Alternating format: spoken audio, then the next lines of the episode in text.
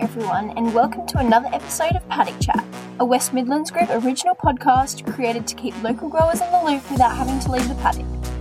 My name is Erin O'Brien, and I'm the Beef Industry Development Officer at the West Midlands Group. This episode is part two of previous Communications Officer Kira Holly and ISB budgeting discussion with local producer Murray Gray, where he talks about how feed budgeting has improved his productivity whilst also minimising his impact on the land. The information provided in this podcast is general in nature and may not be wholly appropriate for your purposes or situation. We recommend that you seek appropriate professional advice before implementing actions based on the information provided in this podcast. This conversation was recorded in May 2021. So, going back to seeding those annuals between your perennials, what row spacings are you working with there? So the, the perennials were sown at half metre Yeah. row spacings. The winter annuals are going in at nine inch Yeah. spacings, 225 mil for the younger audience. Uh, What's an inch? That's yeah. So we're using a disc machine which cuts through the existing perennial clumps and so seeding its wake. So the perennials, um, it'll be interesting to see how hardy they are. On a test paddock we did last year, we tried four or five hectares. We were using time machine at that time. No notable negative impact on the perennial grass clumps. That was at 300 mil spacing. So now we've brought it down a bit closer. We're using the discs instead. It'll be interesting to see how that transitions, but that should give a good feel of biomass. Yeah. It's exciting. It is exciting. Cool. Can't wait to see how those go. The other thing that we touched on during that pasture workshop was your involvement with the West Midlands Group's rotational grazing project. Could you tell us a little bit about that and why you got involved in the first place? Yeah, was really exciting to get involved. We've been rotationally grazing down here for, for quite some time. In fact, more or less since we moved down in 2004. However, saw a really great opportunity to actually look at the benefits of increasing our stock density through the rotation process. So we've broken a 60 hectare paddock down into 15 hectare, four 15 hectare paddock lots and are running the same sort of mob size stepping them through the 15 hectare paddocks rather than just leaving them run, say, for eight days over the whole area. They do two days in each 15 hectare section so that the stock density is increased quite markedly. They're there for a shorter time, but still grazing and then moved on. And so each paddock then gets a bit longer rest than what it would have had. So it should reduce preferential grazing of plants and make it a bit more consistent, more even grazing pressure. Yeah, so that's that's what we've been we've been testing through and early indicators at this stage show that there's definitely some good plant production value coming from that methodology. So it'll be interesting to see how that finishes out. Yeah.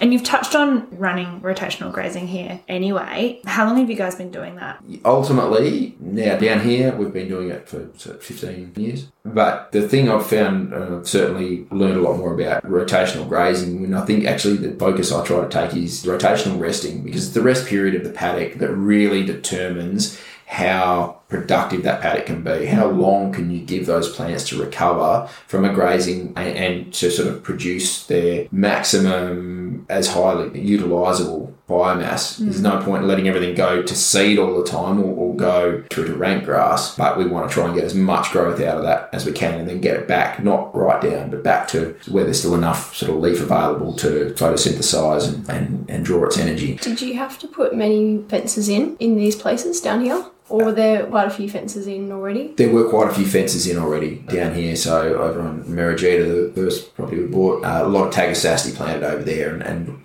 paddocks were paddocked off into roughly 45 hectares. And so, even so, the previous management had sort of been a bit more on on leaving, so set stock in 50 head in a 50 hectare paddock, leave them there, job done. Whereas we took a much more bringing large numbers of pastoral cattle in, we'd bring them in and we'd rotate them around two weeks, move them, two weeks, move them. Probably still more time based rotation rather than really measuring feed availability. That's come on later. I suppose going into it with that rest focus instead of necessarily a grazing focus just sort of changes the way you come at it a bit. The focus is on giving plants rest as opposed to grazing, then you, you just it's a slightly different uh, approach. So the way you're looking at it is it's actually a way of optimizing timing for growth. Absolutely. Yeah. Yeah. Yeah. You- You're looking to optimize plant growth, and subsequent to that, you will get animal Production. performance. Yeah. If your focus is wholly and solely on animal production, you're more likely to overdo pastures in the pursuit of animal production. Whereas when the focus is on pasture production, the animal focus will just move with it. Coming back to feed type, with the animals that you're bringing down from the station, are there certain feeds that they go on to better and perform better on? Yeah, they. noticed?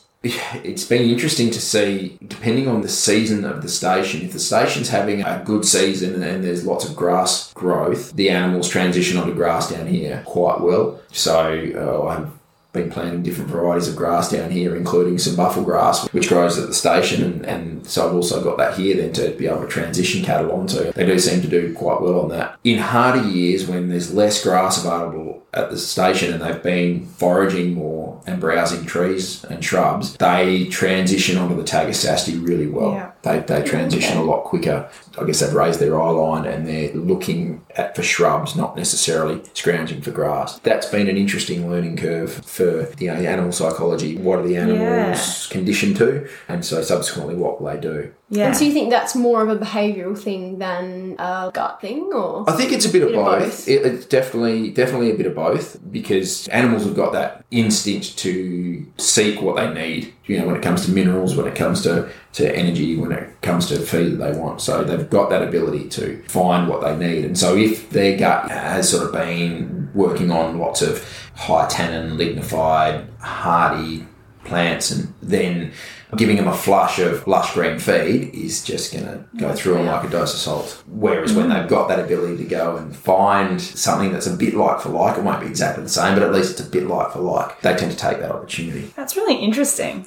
Animal nutrition, particularly ruminant nutrition, is Yeah. files this thick of it's Yeah. quite fascinating that whole foregut fermentation process. Yeah. And John Milton has talked to us about that before in workshops and Yeah. on the podcast. But yeah, it's just fascinating. And their behavioural impacts of the season. It's getting that mindset change from like so I'm feeding the cow. Well, you are mm. feeding the cow, but in reality, what you're actually feeding is the bugs in her yeah. gut. Yeah. That, that's what you're feeding. They feed the cow. When you change your mindset a bit and bring it a bit more, Yeah. Rather than going, hey, look at all this sick grass I've got for you, and then wondering why they're not putting on weight like you would expect them to. absolutely. And, Yeah. and it takes it takes time to transition. The gut bugs come, you know, Yeah. for, and we found that with They the. Tagasaste, Yeah, yeah. especially. You know, transitioning. One thing we've we have found very useful is combining cattle that have been on the feed source for a time with cattle that are new to it. Because what they do, they actually exchange the gut bugs through saliva, through water troughs and the like. But they did research on this with camels and cattle, getting cattle browse more the camel, like the gut fluid from camels, decrease the time it took for animals to transition and start gaining weight on, Yeah, on different feed sources. So we use that theory here. We'll mix cattle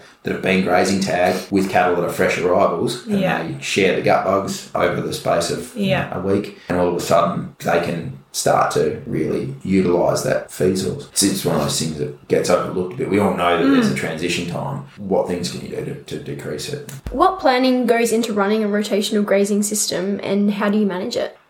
a fair bit of planning goes into it. Planning, I, I should be honest, I guess is everything with a rotational grazing system, but it, it can be as complex or as simplistic as you make it. Depends on, on how you take your focus. Like I said, on a rest based focus, it is as simple as fencing off an area and removing stock from it from a period and measuring that grass return. And when that grass is returned to a suitable point, put stock back on it again, and then you take them back off. It's essentially that simple. We're starting to use a lot of temporary fencing for doing our rotations because it's considerably cheaper. However, there's a time investment there then when you're mm. moving fences around. I guess really the, the biggest thing is the water infrastructure, is your water planning. That becomes your biggest limiting factor. How do I get water to these areas? What's the, the best way to do it? In the paddock that we are running the rotational grazing trial in, we've actually just maintained a single water trough at one end of the paddock and we start the grazing there and then we move the, the fence up. So as they're moving up the paddock they do still walk back to the water trough. However because that palatable feed has moved further away that stock move with it to the feed and then we go. And that, that way we were able to keep our investment costs in the water requirements down while still increasing the stock density of a rotational grazing system. So there's definitely ways around it. It's as easy or as complex as you choose to make it. Uh, obviously the more intensive you get the more planning is required. But certainly, again, one of my biggest take homes of it has been make sure you've got a pressure relief in the system somewhere. Keep a paddock available to be able to go, you know what, I've got to go away for a week, so I can't do the rotations, or we're going on holiday for three weeks have an area that you can put the stock into and they can sit there. Then when you're back or when things are able to, you know, whether it's seeding or harvest or whatever's going on and it's limiting your ability to rotate your stock, put them in the paddock. When that's done, pull them back out, get them back into your sort of rotations because then that paddock gets its rest anyway. Your relief paddock, it's getting its rest while they're back in their rotation and off you go. But having that relief trigger is very valuable. Would you say that that is the kind of advice that you would give to anyone looking to get started, or is there any other golden rules that other people could think about if they're going to have a crack? Mm, those would be, I think, my golden rules. Focus on rest so that your plants are, are recovering and responding. You know, understand that obviously there's times in the year where plants aren't going to grow much. There's no point in going, well, I've, I've just grazed this stubble off and I'm now going to leave it for six weeks and put them back in there because mm. it's stubble. Nothing's going to regrow. What they take out is, is, what they've taken and what's left is all that will be left. However, so plan around that. You know, if it's a stubble paddock, you'll get one graze out of it and then don't touch it again. Um, focus on rest. Have a relief system in place. You've got to keep something in front of you. Otherwise, you end up at a fire sale of poor cattle in a sale yard, which nobody wants. If you have to supplementary feed your stock, how do you decide what you're going to feed and how much? Is there any calculation or method behind that decision making process? There are many calculations and many methods. Mine is probably less scientific. We do test our pastures, and I'm, I'm really looking to make that a more regular thing. At this stage, we've tested once a year. I'm looking now to try and get, I guess, like a two yearly test to get a better a, feel on sort of what, what timings would those be? Uh, so ultimately be a winter or sort of winter spring, yeah. and then say like a summer autumn. So where yeah. the winter spring feeds firing, where are the perennial summer feeds firing.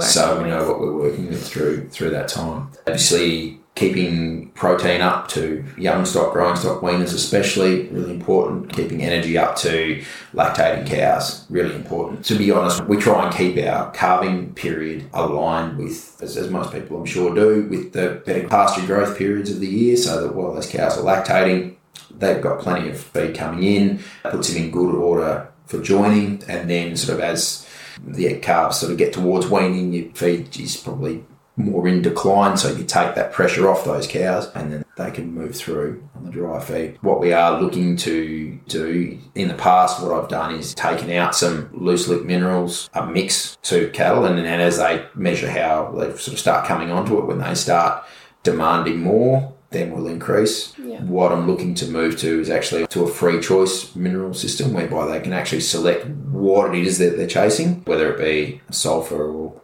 phosphorus or copper or zinc specifically rather than a mix because what you can do is invest a lot of money in phosphorus or you, you know urea or uh, proteins when really they're actually just chasing copper but the only way to get it's by eating this lick and so all of a sudden you're putting out thousand dollar a ton lick when they're only chasing the you know, that certain part of it. Mm, correct. Yeah. So giving the animals the option to actually. How do you select. give them the option? You put out individual tubs and, and then everything. And, look at what they're and measure. so it's not like send them a text being like, "Hey, what are you guys chasing at the moment?" Yeah, yeah. Ta- tails, like, yeah. tails up for copper, tails out for cows. yeah. One cool. blink is yes, two blinks is no. Um, I was like, no. you have a really good relationship with your cat. not that good, just for clarity, not that good. Um, no, so it's just put it out in front of them and let them yeah. let them tell me what, what they're chasing. and is that pretty reliable? Yeah, well, they go it, for well, what they. If yeah. you make them all readily available, yeah. they'll go for what they. They need. they seek what they need. Years at the stations, you know, we observed cattle licking random points in the road, actually digging out a pothole in the middle of the road where they're clearly seeking something, and it's not mm. it's not a bull hole, but they can see where they've licked yeah. and licked and licked, where they've found a deposit of something that they've needed and gone after it. In our Beef Links backgrounding project, we looked a little bit at transitioning and what cattle were provided with when they first got to the backgrounding property. What are they provided with when they first come down?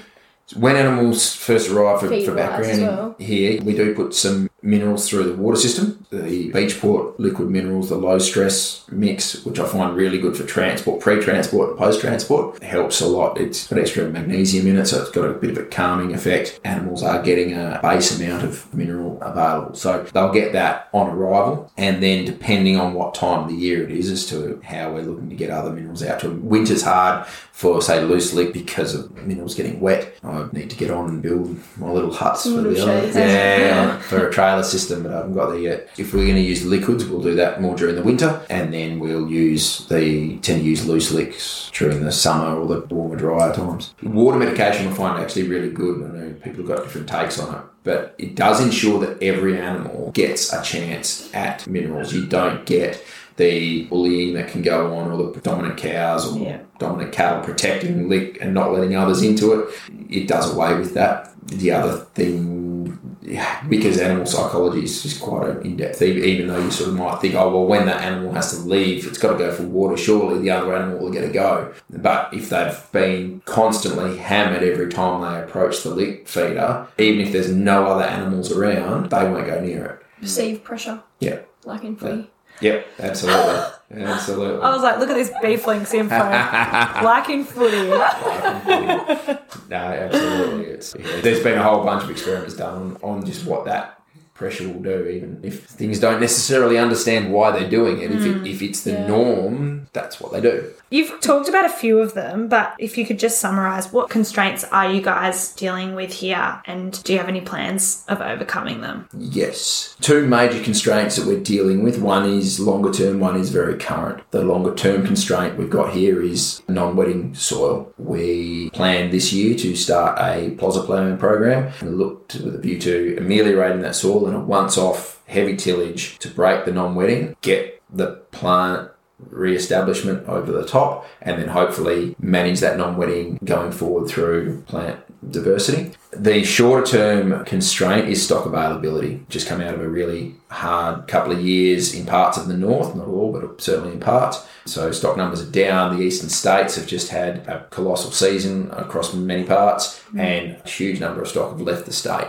going east. So stock availability is going to be our biggest short-term constraint this year. We destocked Glenflorrie in 2020, and prior to that, we'd reduced greatly our stock numbers. So we won't have a lot of our own stock to run through the farm this year, and so I guess now utilising the contacts and, and previous backgrounding and adjustment work that we've done and created those relationships with other people and other organisations to hopefully be able to source stock from there this year to be able to utilise the feed that we have. As we get the perennial base better developed, I'd certainly hope that we'd be looking to be able to take the opportunities all through the year. The reality is right now that November is just is too late. Typically the winter pasture production system down here, you're really looking at mid late September as being a close date for taking in new stock because end of November is typically when I'd be calling my end date for a lot of backgrounding and adjustment stock. So that, however, like I say, if more summer annuals are going in or perennials come on, or if we get a really strong spring, we just haven't had a strong spring for the last couple of years. So it's been quite important to maintain that critical date, end of November, get the pressure off, keep the feed in front of you because you're sort of going through a, a rationing stage. There's three stages of grass growth